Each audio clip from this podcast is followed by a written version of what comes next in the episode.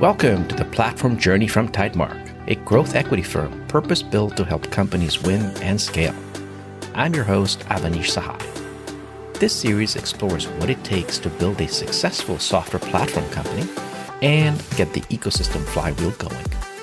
We talk with seasoned innovators who have traveled this road before and can help navigate the way and share their lessons.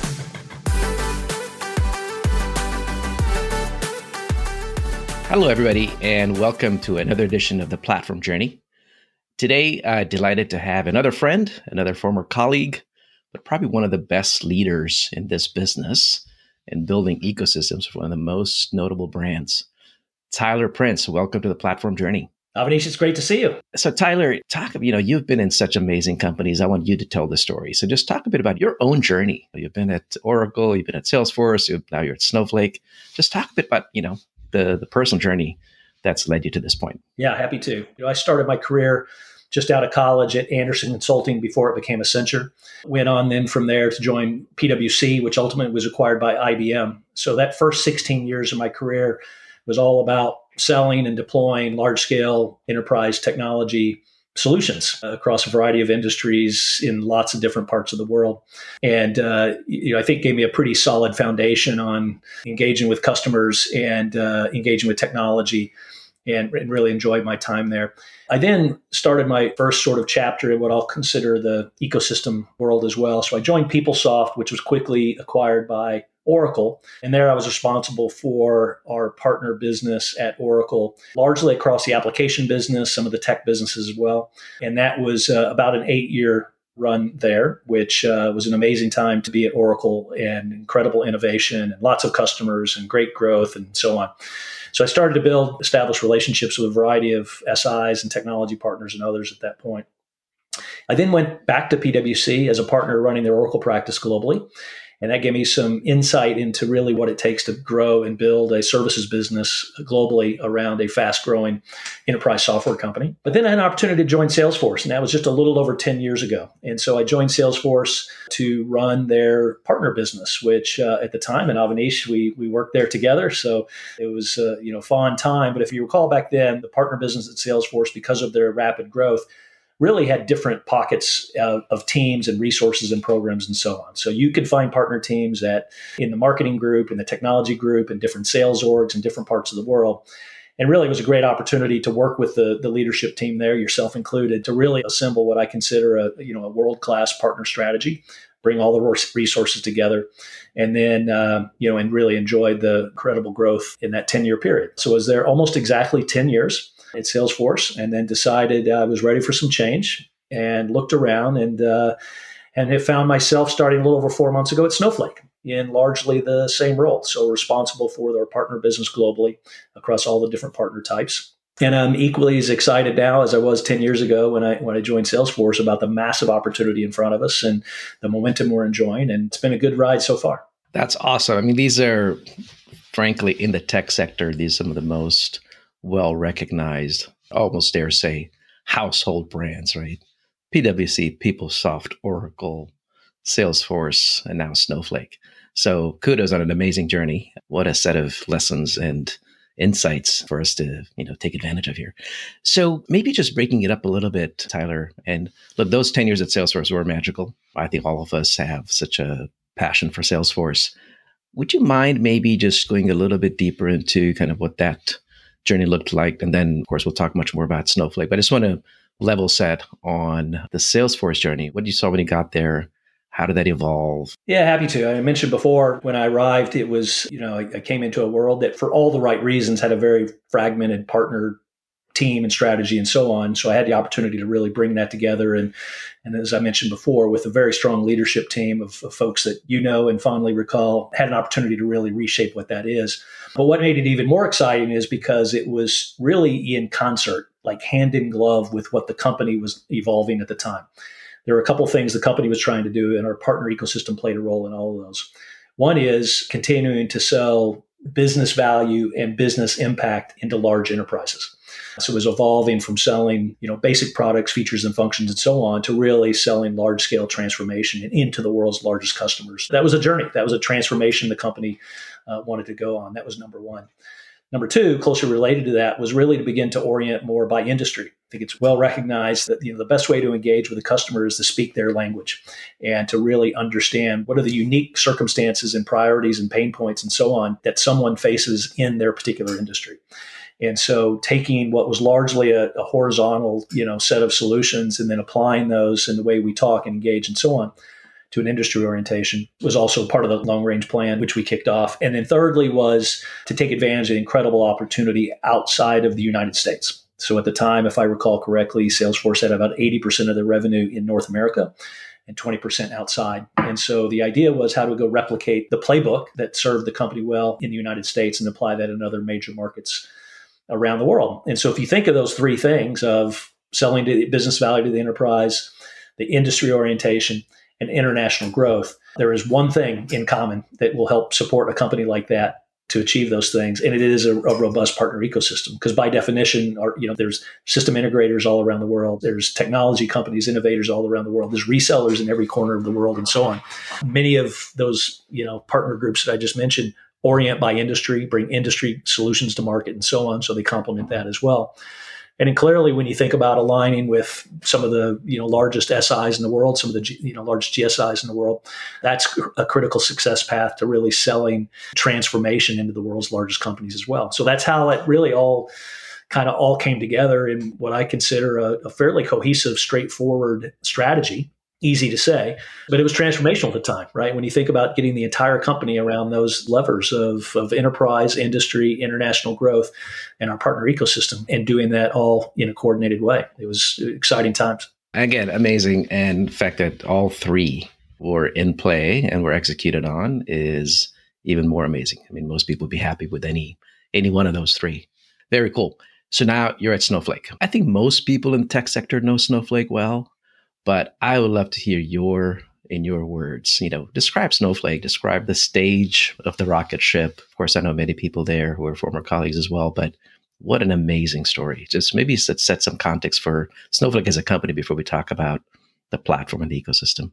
Yeah, happy to. When I looked around to figure out what energized me and where, what I think I could have a you know a big impact in the role that I play, and, and certainly Snowflake was on a very very short list of customers because of a couple things. One, incredible momentum already, right? I'm enjoying something where the momentum's been established and some amazing people in place and, and really a, you know, a world-class company with market-leading solutions. And in fact, when you consider in the world of data and our data cloud, arguably the, the market leader in, in our space. And so some, you know, exciting momentum and a, a great foundation. And it's only more exciting now when we see how the world is transforming. There is no debate that uh, that AI and, generative AI is going to impact every business function in every company in every industry of every size in all corners of the world. I don't think I'm overstating that, right? I think it's pretty significant.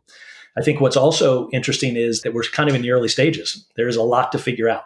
And uh, as I process this over the last, you know, several months, trying to understand the true opportunity here, I thought about that and the fact that AI is transformational. There's no doubt about it. And there's a lot of unknowns. But here's one thing we do know. In order to have a successful AI strategy, regardless of your function or, or industry or company or where you are, you need to have a data strategy. And it is in that order that gave me confidence in being able to bring this amazing ecosystem together to support the continued rapid growth in such an important area of helping companies all around the world, you know, get access to an incredible amount of data in a very governed, secure, scalable way. And that will set the foundation for what the world of AI and generative AI will look like. So it's a, you know, clearly for me, a, a, sweet spot in an area that had, you know, has a tremendous amount going for it. Yeah. I mean, you almost could not have timed it better, right? And everything is truly converging. And, and you're absolutely right. I mean, it is, the heart of it is, is data. So what does that, I know you've been there just a few months but what can you share about what do you see the strategy evolving? How do you see it evolving? What are some of the tenets of growth here, where the ecosystem and the and kind of the, the data platform from Snowflake kind of come together to take it to you know even higher growth?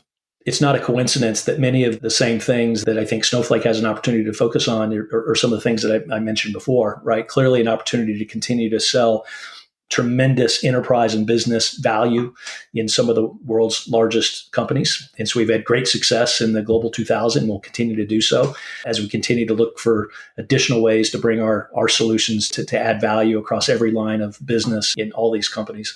Also, the industry transformation is uh, well underway at Snowflake as well, as we assemble these industry data clouds that really contemplate what are the different data sources, the different business value, the different uh, use cases that are made particularly unique to an industry. And, this idea of international growth is certainly, you know, resonates here as well. The, the, the opportunity and what we're talking about is in every corner of the world, as I mentioned before. And so the company has had great success in, in a number of markets, and certainly in the US. It's a massive market for We have an opportunity also to accelerate that outside of the US.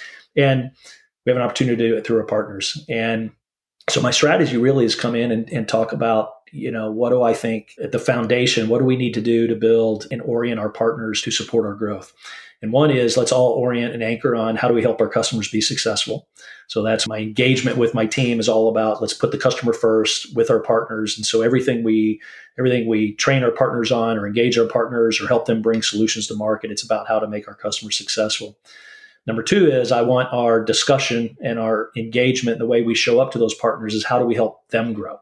And the reason I say that is because if we, in, in a consumption model, of which we are, consumption revenue model, if our customers are being successful and our partners are growing, meaning they're bringing more more solutions to drive more consumption, to drive more workloads, or their services partners that are doing more projects to drive more value, that ultimately absolutely will lead to you know improved performance of our company. Focus on customer success focus on our partner growth and then what will follow is our company's uh, growth as well which i think is amazing. Now the trick is to how do we do that and achieve that across all the different partner types? Because the value they bring and the role they play could be very different. So we're trying to think about that across our our services partners. Of course we engage with the world's largest GSIs and I'm thrilled with the investment momentum they're making in us. But we have we have thousands of SIs that all bring unique skill sets and, and some that are exclusively focused on Snowflake and our partners.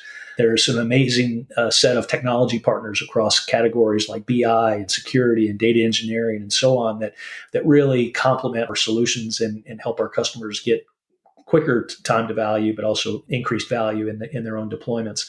The cloud providers, of course, working dramatically expanded our partnerships with uh, both AWS and Microsoft, and we also support uh, GCP. And some of the new exciting areas are the opportunity for companies to build applications on our platform. Avanish, you were, you know, recognized as one of the original players in designing the Salesforce AppExchange, and uh, I'm excited about the momentum that our company's enjoyed in recent years around our marketplace. But now, the ability for third parties to innovate on our platform and bring applications to the data. If I think of all the different platform plays historically, it's been to build applications and then take those applications to the data and what I'm talking about, what the company has really embarked upon is how do we change that, that paradigm and actually allow third parties innovate, you know, from startups to software companies to enterprises that aren't even technology companies, bring build apps and bring those apps to their data and to the data of their customers. It's kind of a powerful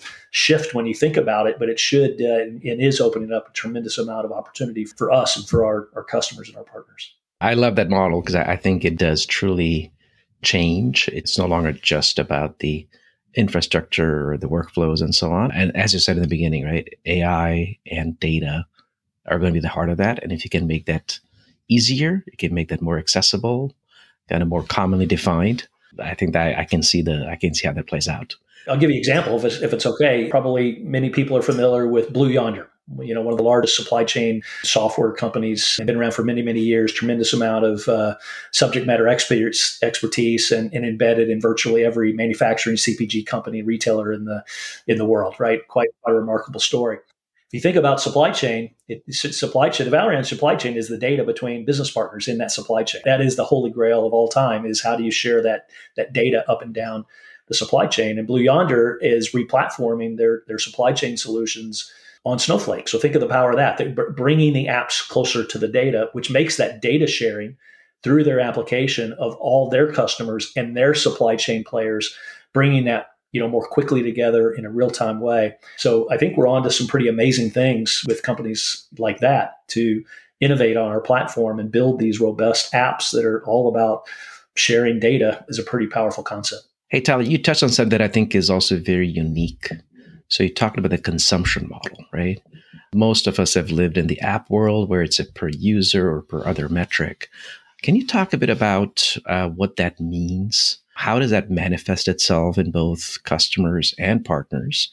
And particularly, do partners need to rethink a bit of their own value proposition to align with that? You talk about customer success as your first, or delivering value to the customer as the first kind of metric.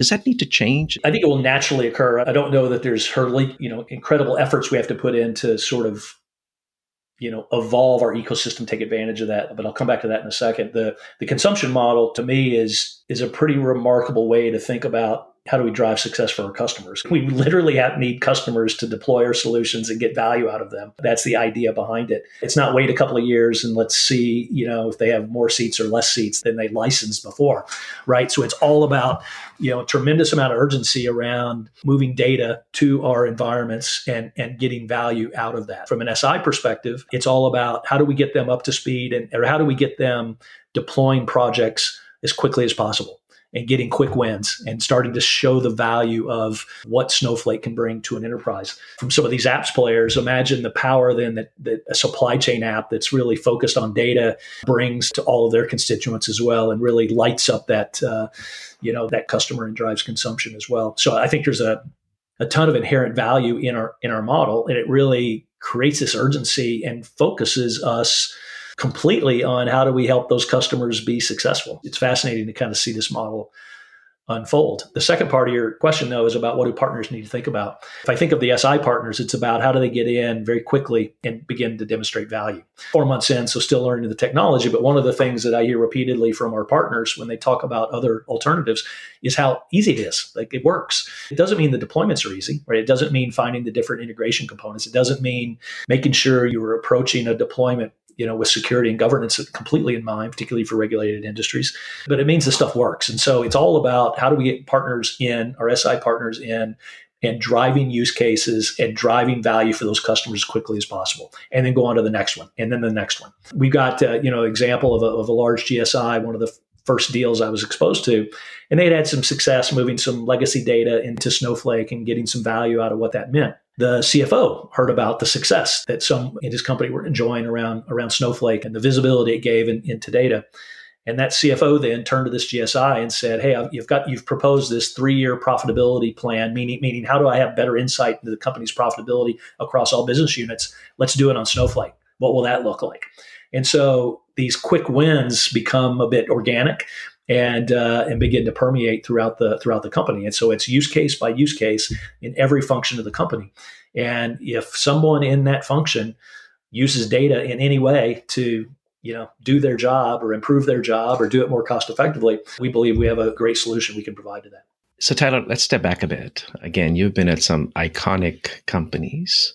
And I think in your talk track, you've already described some of it. Let's say you're sitting on one of your numerous flights you're sitting next to someone who's thinking about starting the ecosystem for their respective company. Could be an early stage company, could be maybe a, a later stage company trying to rethink that.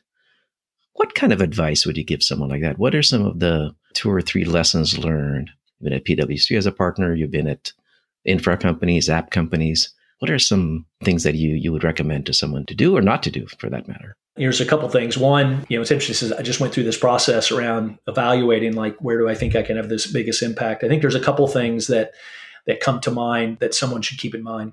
One is you, in order to be successful in these kinds of roles with an ecosystem, you have to have support from the very top. This has to be part of the agenda. The story I described before at Salesforce was very much a reason because our top leadership was committed to the success of this. And so that was a benefit. And I'm enjoying that here as well. In fact, my first conversation with a Snowflake employee was with our CEO. So it was it was it was an opportunity for me to really confirm that this is a critical component of our of our path forward. And so I, I think that was pretty successful. The other thing I would I would coach somebody to do, again, more generally, is also make sure you have the right talent. As you know, you've had some you've been at some iconic places as well in a similar role. It's a role that requires you to be sort of everything to everybody. You have to be able to cut across around sales, product, marketing, professional services. You have to you have to work across every part of the company and, and represent this amazing ecosystem of the value they bring. So talent is kind of a key component to that. So those are two general things. Now specifically, what I would coach somebody to do is a couple things. You and I have both seen partner businesses and partner teams that maybe sit squarely in sales and they simply are focused on demand gen, pipeline, aligning sellers, driving through a distribution channel, whatever those sort of growth orientations are, which is great. But if there's no one keeping an eye on, wait, do those partners have the right skills to be successful in market? Is there enough delivery capacity in a certain country to meet the demand that we see? Are the software solutions being developed on our platform rigorous and secure and meet our standards? You should design that at the beginning to make sure you balance across both of those.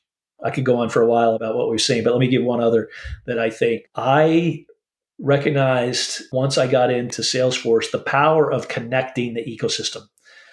And I didn't realize it, but when I started to think about historically, maybe, and, and in fact, there's players out there today where the SI partner strategy sits in one place and the technology partners might sit in another, like an engineering group, and the ISVs might sit in a different one.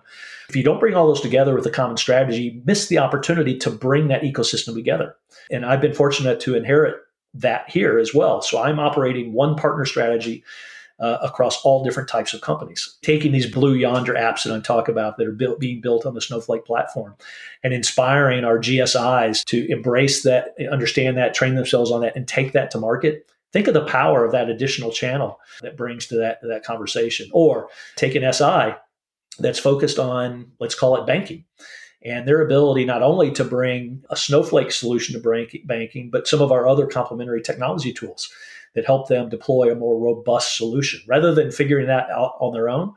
What if we bring that together and talk about our amazing ecosystem of technology partners? Oh, here are some BI tools that work amazingly well.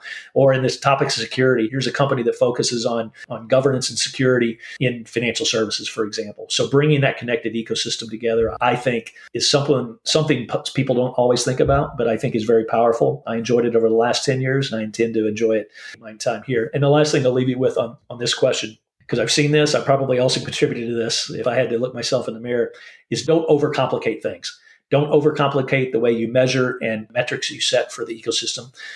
Don't overcomplicate the program. I've seen companies that build out like a solution framework and they want people to come build solutions. If you overcomplicate that, you're going to stifle innovation. For an aspiring uh, ecosystem leader, I would definitely leave that with them as well it's a complicated business. I mentioned it cuts across every function of the enterprise, and it's literally managing thousands of third party companies that are building their own businesses. You run the risk of overcomplicating it. So, simplification, I think, is key as well. Yeah, no, again, terrific points. We've all been involved in companies where we find, you know, there's a, it's a book, it's not a page of the program elements and the, all the complexities and so on.